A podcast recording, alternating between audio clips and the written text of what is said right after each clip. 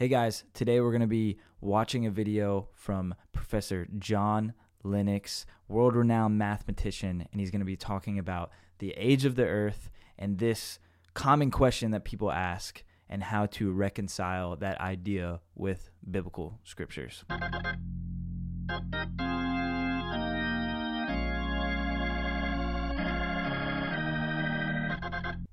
You ready? I'm ready. Let's dive in. Okay, well, you notice, and this is why it's helpful to collect questions. There are three questions out of the seven on the same topic. Did you notice that? And they're all about the age of the earth. Do you want to know how old the earth is? It's quite a bit older than me. so let's have a look at this because it bothers many people. And I want to say unnecessarily so. I gave a speech at my old school two weeks ago. And my old school, I must confess this at the beginning, you see, and you'll see why in a moment. My old school was founded by an archbishop and a mathematician. The archbishop's name was Ussher. And he calculated the age of the earth. Well, he wrote to the vice chancellor of Cambridge University a letter, famous letter. And he said, Dear sir, I have worked out that Adam was born at 9 o'clock on the 5th of October, 4004 BC. I am sorry that I cannot give any more precise information than that. and that has gone down in history as Archbishop Ussher's Young Earth chronology. Now, I was standing beside his successor, who is the chairman of the governors of my school. And I turned to him and I said, Sir, Ussher was a historian, and so are you. Now, Ussher's interesting because many people laugh at his calculation. What they don't know is that both Newton and Kepler made an almost similar calculation in that time. We never hear of that. And, but I said to the Archbishop, Your Grace, he was sitting here, I, I said, I suspect you probably reckon the Earth and the universe are about seven orders of magnitude older than that. But I said, whatever the answer to the question is, we must not forget that he got one thing absolutely right, and that is there was a creation. Now, the most important thing about this is not when it happened, not even how it happened, but that it happened. And you know, it took centuries before people came to it. I was at Cambridge in the 1960s, not the 1860s, the 1960s, when the first evidence, really strong evidence from the microwave background came in that the universe was a finite age. Do you know, many people today don't know, that the scientific establishment resisted that fiercely. The chief editor of Nature, the world's most famous scientific magazine at the time, a man called Maddox, said we shouldn't go down this line that there was a creation at a finite time in the past. Quote, it gives too much leverage to people that believe the Bible. That is one of the most significant scientific discoveries of the 20th century was resisted because it paralleled what Scripture said. Now come to the 21st century, and I was in a very prestigious gathering of physicists, philosophers, and so on. And I was the token Christian. And I was asked to say something about this. And I got up and said something about creation, and I was heckled. A leading scientist stopped me dead, and he said, Professor Lennox, stop. You are joking. I hope you're joking. If you suggest the Bible has anything to say to us in the 21st century, wow. I said, I wasn't joking. In fact, I said, it's interesting. Of course, the Bible isn't a textbook of science. I don't teach algebra from Leviticus, and I never will. but it does talk in certain places about exactly the same physical universe that scientists study. In the beginning, God created the very heavens and earth that you study. And not only that, it's got the idea, which is very new in terms of science, that creation is finite backwards in time. There's huge mathematical work been done on this that is very convincing. Now, I said, I'm going to make a suggestion. If you, scientists, had not been so wedded to Aristotle and his eternal universe, you might just have looked more carefully to see if there was evidence of a finite age to the universe long before you did. And of course, that was a pretty devastating thing to say. But it's hugely important. It's the fact of creation. That is a finite time backwards. Now, does the Bible say anything about that? Now, of course, you can interpret the Bible as saying something about it. So I want to say something about this. You see, if we were having this evening lecture 500 years ago, that question would not have been asked. Not once, let alone three times. But I tell you what question would have been asked three times. Somebody would have stood up in each of the lines and said, Dr. Lennox, Dr. Tour, what are we to make about this crazy chap in Italy claiming that the earth moves when the Bible says it doesn't? The earth is fixed on pillars, says the Psalms, so that it should not be moved. And this crazy chap is saying it does move. Now, help us to uh, really get a grip of the fact that it, it doesn't move. Uh, just let me ask you how many of you, in this audience, believe the earth doesn't move against the background of the fixed stars? How many of you? Goodness, I, I thought I was in a place with some people who believed the Bible. Now, this is very interesting, you see. You do believe that the earth moves, and yet the Bible says it doesn't. Now, how has that happened?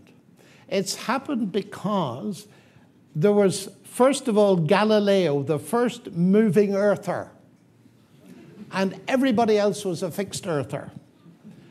The philosophers, the Aristotelians, plus the Catholic Church. But then there were one or two more moving earthers as they began to be convinced. And now the whole lot of you are moving earthers. But you haven't necessarily given up your conviction that the Bible is true. Why? Because we can see that when the Bible speaks about the earth being fixed, it's not talking about being geometrically or spatially fixed. It's talking about something much deeper, and that is stability.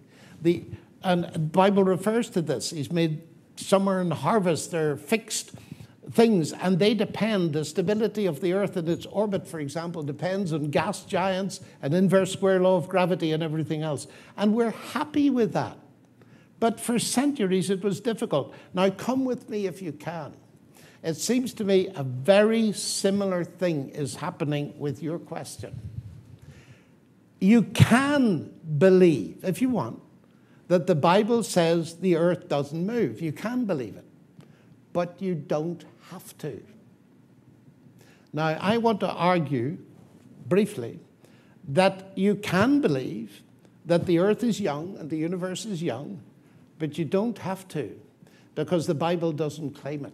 Now, let me try and establish that briefly. In the beginning, God created the heavens and the earth. And then you have a sequence of days. Remember that? six days and a day of rest. Now, here's the interesting thing. In the Hebrew language, the first statement in the beginning were the heavens and the earth, and the earth was this and that, is made in one Hebrew past tense. The tense changes to another past tense for the description of the days. You can establish that. I asked, to be fair, the professor of Hebrew at Oxford and the professor at Cambridge, and they agreed amazingly that this is what it says. Now, what does that mean? Well, Professor Jack Collins, who uh, was a scientist and is now the chief translator for the English Standard Version of the Bible, which you may be aware of, says, I quote, it means that the first statement occurs at an indefinite period before the second. What does the Bible say about the age of the universe and the earth? Absolutely nothing. So why fight about it, folks? What do you think? I was raised under some hardcore creationist, Young Earth. young earth creationist, and dispensationalist, I might add, if you know if that means anything to anybody, uh, teaching. And that is really hard for me to let go of. Mm. and um, but I will say the the greatest thing that it bred in me for sure was to take the Bible very seriously. That in the balancing act that he talks about with um, the earth moving or you know the heavens moving in the balancing act of science in the Bible, you never swing all the way so that the Bible means nothing. The Bible has to mean something by what it says. It doesn't mean nothing.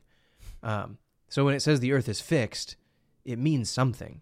And to accept that it means that there's stability and that it's not going to be this grand upheaval of nature all the time, uh, we can accept that. But it, at least it means that God is really saying something intelligible about Yeah. the way that the earth is. And so so I appreciate that he he takes God created the heavens and the earth that it does say something intelligible about science that the heavens and the earth have a creation a finite in time backwards creation moment and the distance in time between that point and where we are now um I, I guess I will concede. Yeah, he's right. I you know It's inconsequential to the truth of the Bible. Like this isn't a determining factor. And I thought it was fascinating and I would love to hear what you think about it about how the atheistic scientists at the time of this discovery that there was a finite beginning to the universe it was such pu- it was pushed back on so much because it seemed to agree with believers in the Bible too much. And so to me, this discussion really isn't like he concludes here, why are we fighting about it? It doesn't necessarily like I don't know if I take one stance to the other. I, I am sympath- uh, sympathetic to both really because like like you said before uh, we decided to have this discussion is I don't know if I have studied all of those facts as much as something like the resurrection of, G- of Jesus because they Yeah. just don't matter to me as much. they're definitely not on the same plane of yeah. requirement, like truth requirement. yeah. Do I have to believe the resurrection of Jesus? Absolutely. That it was a real space time history event. Do I have to believe, you know, in the age of the earth as a real space time history fact and get it nailed down? No. They're not on the same plane. And the So- point being that there seems to be a real definite beginning. And the time period of that doesn't prove or disprove the Bible. And just because you believe in the Bible doesn't mean you necessarily have to be a young earth creationist. Mm-hmm. You do have to be a creationist, just not a young earth one. I think I think that's I think that's appropriate. yeah. is the the truth of who God is. Um, the Bible leans so heavily on the theological fact that He is a creator, that there was a creation moment, and that He preceded that creation moment, and that He's the Lord over everything that was made, and the flexibility of the means and uh, what the video camera footage of that creation might have looked like. Um, is flexible. Yeah, and it's kind of like the question: Is the do you really believe the Bible is literal? And it's like that is such. It's the worst question to anybody who understands literature. If you are trying to make this literary piece of a historical work called the Bible, which is a, a library of different documents all collected into one, and you're trying to s- study it like an evidential repeated experiments scientific method in that sense you're you're going to be disappointed Yeah. because it's it's lit it's lit- literature which has lots of different literary tools and different types of writings and poems and and it wasn't intended to be a scientific textbook and we all often want to fix we want to fit these ancient documents that are so rich and so core to the fundamentals of our society and and the the ideas of right and wrong and just everything we know and we're benefiting from, especially in the West, and we want to fit it into our very narrow, uh, proud view of the world. Very proud, like, hey, we're we've come to a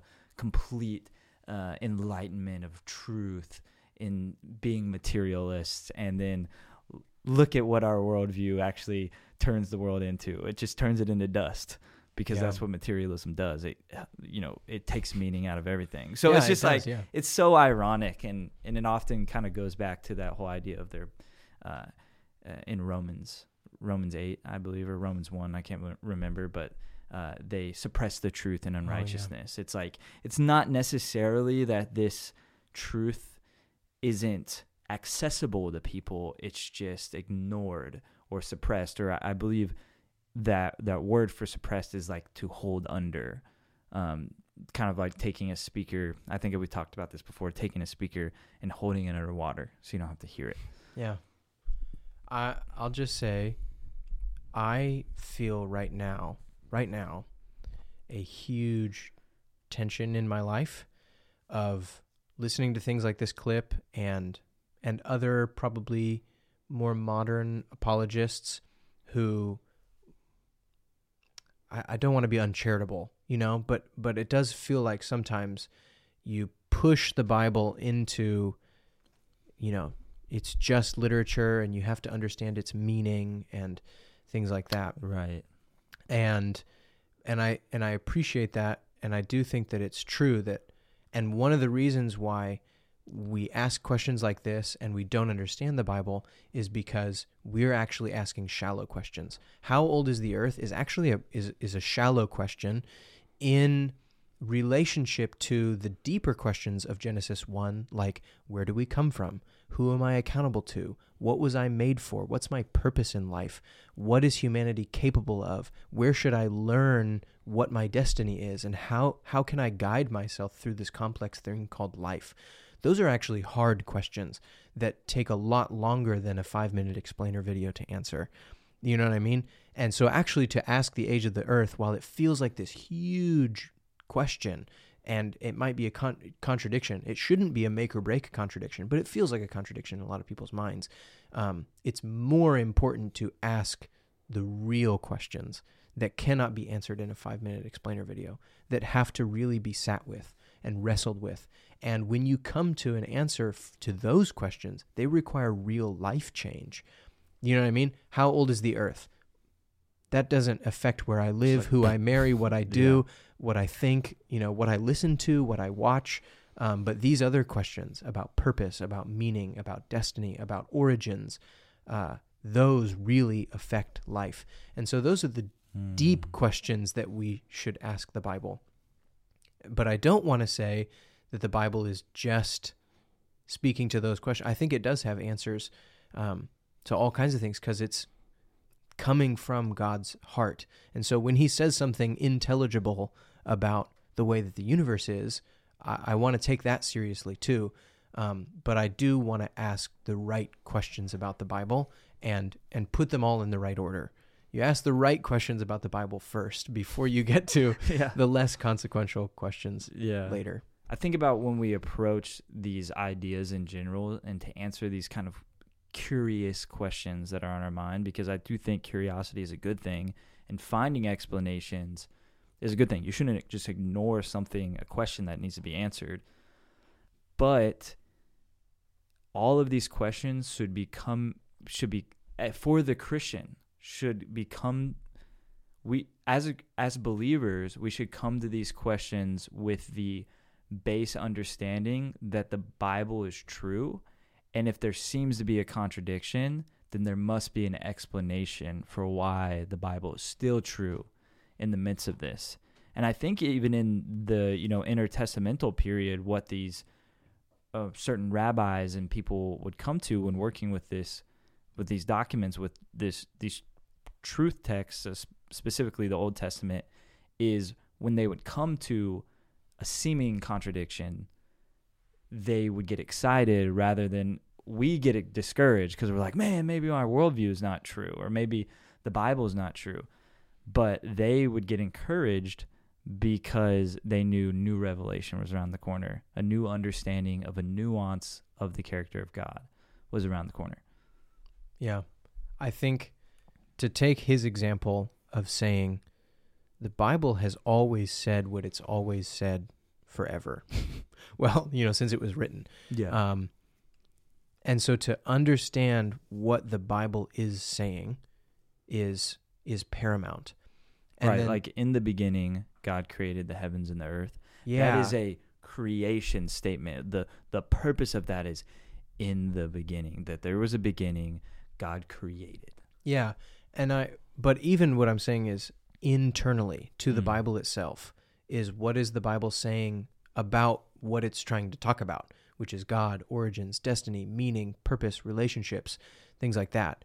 Um, and it does comment on science. And when it has uh, comments on science, you know, you've got these pillars, these waystones that just says this is how it is, and science is always going to do like this. Yeah. You know, for everything you can say, well, there's a new discovery around the corner, there's a new this, there's a new understanding. And science is always going to do this. And so I I do want those those monumental pillars of the Bible to to stand firm. Yeah. You know what I mean? Totally. Like Because creation. science doesn't hold each other, hold itself in tension like the Bible does. The truth of the Bible, like like you said, this mosaic of truth, and this tapestry of of strings that just hold all of it into tension. If you pull one, it's going to pull on the other. Not all science does that. Not all science is that solid. Yeah, science science feels like waves crashing on a shore and constantly remaking it and Mm. refining and rediscovering and stuff like that. And so they they really are almost two opposite shapes where the Bible is so complex but it's stable. And you could spend all of your time digging into the complexity and trying to understand the complexity, but it's going to be stable. Hmm. And so better to understand with with full open eyes the stability and the complexity of the Bible and let science do its thing Yeah. you know, uh, whatever it's going to do. And maybe one day the age of the earth will turn back around and there'll be a new fashion. You New know, discovery. Yeah. And who, like, literally, who knows? yeah. Who knows? For every age in one single generation, I'm sure people thought, we've done it, we've made it, Yeah. we've gotten to, you know, these certain limits of science, and this is how the world works. But there's a new, there's a new day around the corner, and dark new discovery. and all of it. Yeah. So, better to look at the Bible in its complexity, but also stability, and try to understand what it's saying about itself and, and what it's saying about what it's actually trying to talk about. Um, and let science be what it's going to be. And, and where they touch, we can have those intelligent conversations, and we should allow them to touch and comment on one another. Uh, but I think that the instability of science Yeah. that that should not be the the staff we lean on. Well, the Bible should be the staff we lean on. and it's easy to say science, but there's so many different types of science exactly. that isn't necessarily like I set up an experiment in the lab and I test it. There's all different types of science. Just like, you know, I don't know if we should be necessarily making this science in general comparison to the Bible as much as we should be testing it with a historical lens. Yeah, they're two totally different kinds of understanding. yeah. We One is a philosophical, social science, even a spiritual understanding that you you cannot put a spirit, a human spirit, in a test tube. Yeah. A- a human spirit is not subject to repeatable experiments. I feel like I'm getting really excited Yeah. and heated about this, but but I feel like it's, you know what I mean. Um, Well, things like we- things like divine healing. Yeah. uh, because divine healing, if we believe that divine healing is um, a gracious act by a person, you cannot put a personality through a repeatable experiment. Do you know what I mean? I Yeah. cried at uh, at Sam and Frodo, you know, on the sides of Mount Doom, you know, blackened with Frodo and his finger gone. You know what I mean? Yeah. Like, but you can't say like, okay, let's repeat that experiment and show you the same clip again. You're not going to get the same reaction out of me. You can't put a personality in a test tube and do a repeatable Mhm. experiment on it. So the Bible and and the God of the universe, who is the heart behind the Bible, you can't put that in a test Yeah. tube with a repeatable experiment. There are totally different realms that you can't try to put them in the same categories. Yeah, I think well, Lennox even earlier in this um, the video, if I'm not mistaken, talks about the idea of why does tea boil, you know, and he's like, you could take the scientific route where you go, well, when you get it up to this certain temperature, what happens is the pressure in the atmosphere, you know, and give it that explanation. But he's like, actually, the more right explanation is my wife wanted tea. That is why Yes. water boils. That is why this water is boiling, Yes. is because my wife wanted tea. Yes. I remember having a conversation with somebody. Dude, this is my wheelhouse right now. I'm so excited about this. I remember having a conversation with somebody, and he was really, honestly, repeating to me what I learned in English classes and science classes and history classes in high school about mythology. Mythology is um, a reason when the, the For peop- something not ex- sorry explained.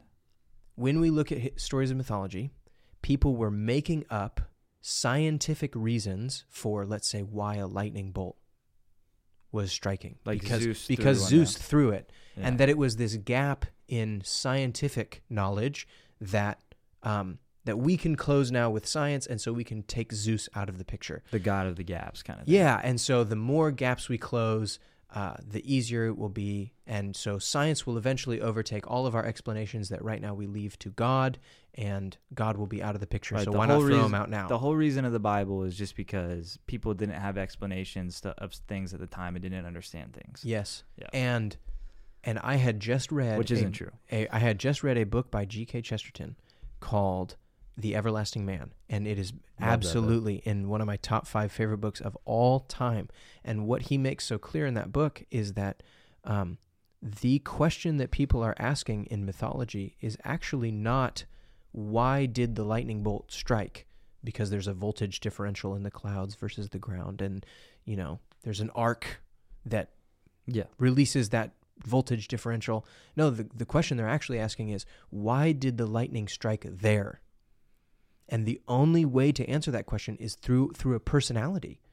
Like purpose, design, reason. You can only answer those questions through a personality. And so he's saying that really the gods of mythology are not a gods of the gaps in science, but is trying desperately to assign personality to an otherwise impersonal universe Yeah. and and it, it was really amazing to watch him just fall silent Yeah. because um, what's so shallow about the question that materialists won't ask is that question. Why does the tea boil? And you immediately go to the materialist answer and and it's almost as though people have forgotten to ask the personal answer. Why is the universe here? Well it's always been here or because of the big bang or because of evolution. Like no no no no no. But why? Yeah. and I think right now, today, is one of the times that people are craving that question the most out of anybody is is actually the personal why. And what's so brilliant, and I think that Christians need to catch up to this, is that that is the answer that the Bible. That's the question that the Bible is trying to answer. The Bible is not trying to ask the materialist, repeatable experiment, scientist why. You can leave that job to science, but the Bible is answering the personal why. And it's the one thing people are craving the most Yeah. today. And so if we can use the Bible to, to wield it to answer the question that it was made to answer and to answer the question that people are actually asking now more than ever, um, it's like we have the gold, we have it in our hands. And instead of tracing the rabbit on science type questions, use the Bible, the, the tool that it was Yeah. for the job it was made for. Well, I just think of like you'll know the tree by its fruit, and you just walk out the explanation of a worldview and where it leads you. And oftentimes, you see these people that are answering the tea question in that way have no deep personal relationships or in- and are deeply depressed and by themselves. And the people that answer it the other way and really believe that they're, the the universe is personal, they have the deepest relationships. Like we all have close close friendships and that's one of the things that we adore the most is like the genu- uh, genuine personal brotherhood, friendships, relationships, Yes. and that's actually what gives us meaning is relationship. Even in, you know, science, relationship gives you meaning. At least in physics, it does. Mhm. It gives you position. You Yeah. know, it gives you value, and and I really think sometimes those people are missing the the real thing that gives them meaning in life I, in general. I don't I don't want to slam you know, lost people are lost, and so I don't want to slam them too hard. But but I have noticed in evangelism Cena. I have noticed in evangelism when I talk to somebody and I'll just, you know, you reach your hand out for a stranger and you st- try to start a conversation. I have noticed that when people um, will look me in the eyes, when they'll engage in a conversation, when they'll um, respond questions in kind. How are you doing today? Oh, how are you doing today? Uh, what do you do for a living? What do you do for a living? I have noticed the more personable people are, um, almost invariably, they are either Christians or they have a Christian background. They were raised Christian. Hmm. And the people who are cold, who are impersonal, I have I have just noticed, and I, you know, they're lost. And the reason why they're that way is because they're lost, and I and so I don't want to come down on them too hard for being lost.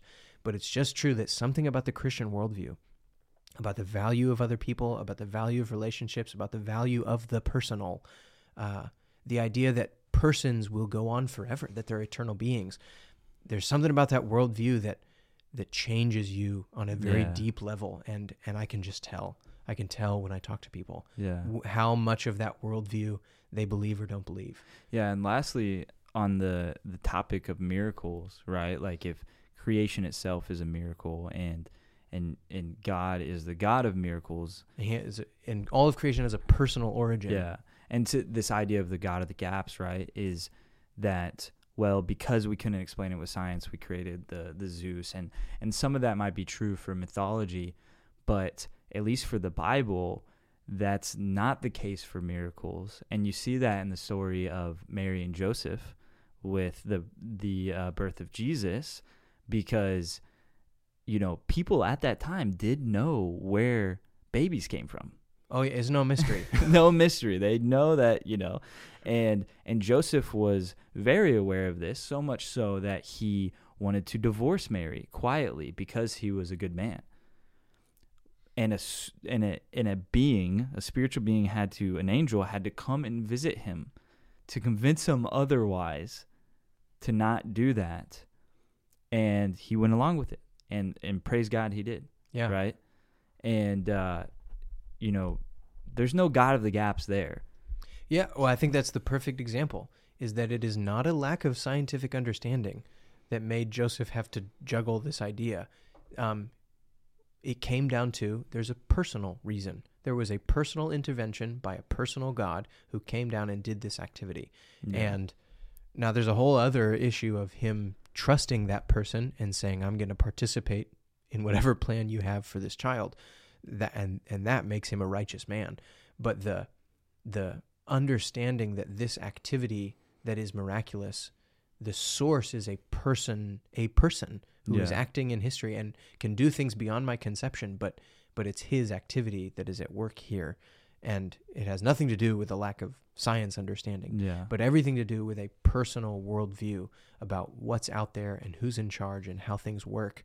That at the back of all of it is is a person. yeah. So to bring this all together, so we watched the clip from John Lennox that basically led us to the idea of like what is the purpose of the Bible? What is the Bible actually trying to get at?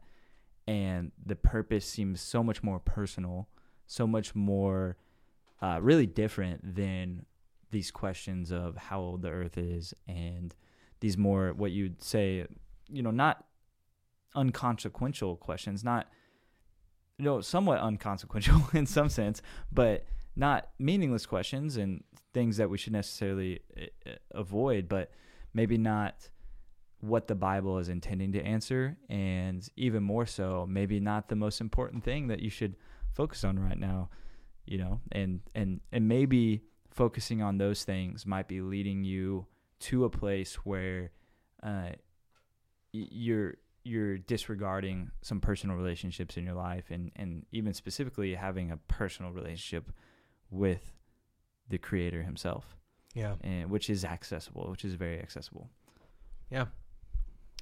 Um, I think it is an often forgotten fact that the forefathers of scientific exploration, like Newton and Kepler, and I forget the guy's name. I think his name is Maxwell, who was Mm. studying electricity. Uh, man, those guys were devout Christians.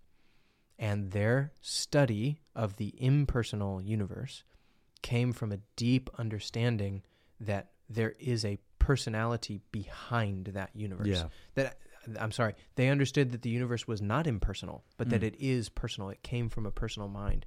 And their love for the world and their love for science actually went from Bible personal love of God to science yeah and um, so we it's not always helpful to ask hard you know contradictory questions the other way that the greatest science has always been done outwards from the love of the bible Yeah. to scientific exploration. Because it takes faith and assumption to even ask these scientific questions. Like you have to assume that there's laws of the universe for mathematical equations to work out. And and that was rooted in this biblical worldview that there seems there's a lawgiver and there seems to be laws of the way things operate mm-hmm. and so it's uh, it was out of a worship of the creator to go discover more of what he made Yeah. Yeah. and so man they science and the bible are not are not enemies they're not in conflict um, and the best lovers of the bible and the best lovers of god have always excelled in science um, so praise god i'll praise pray God. yeah Thank you, Lord. Uh, thank you, Father, for for uh, how personal you are and for giving us the Bible and giving us great men of God like John Lennox. We just pray over him. We pray over James Torrey. Pray over all of the people listening, Lord Jesus, that and, and watching on YouTube, Lord Jesus, that you will just touch them today through this episode, that you will uh, reveal your Holy Spirit to a greater extent to them, Lord Jesus, to show that they're you're accessible, you're personal, Lord Jesus, and your and your scriptures have very clear explanations of how we ought to live and who we are and, and why we're here, Lord Jesus. So God, will you fill us with purpose today uh, as we move through our day? In Jesus' name. Amen. amen Hey guys, thank you for making it to the end of this episode. If you enjoyed it, please leave a like, a comment, and subscribe to our channel. And if you want to give to the podcast, you can give at divinecreative.org, and that link will be in the bio and on our channel.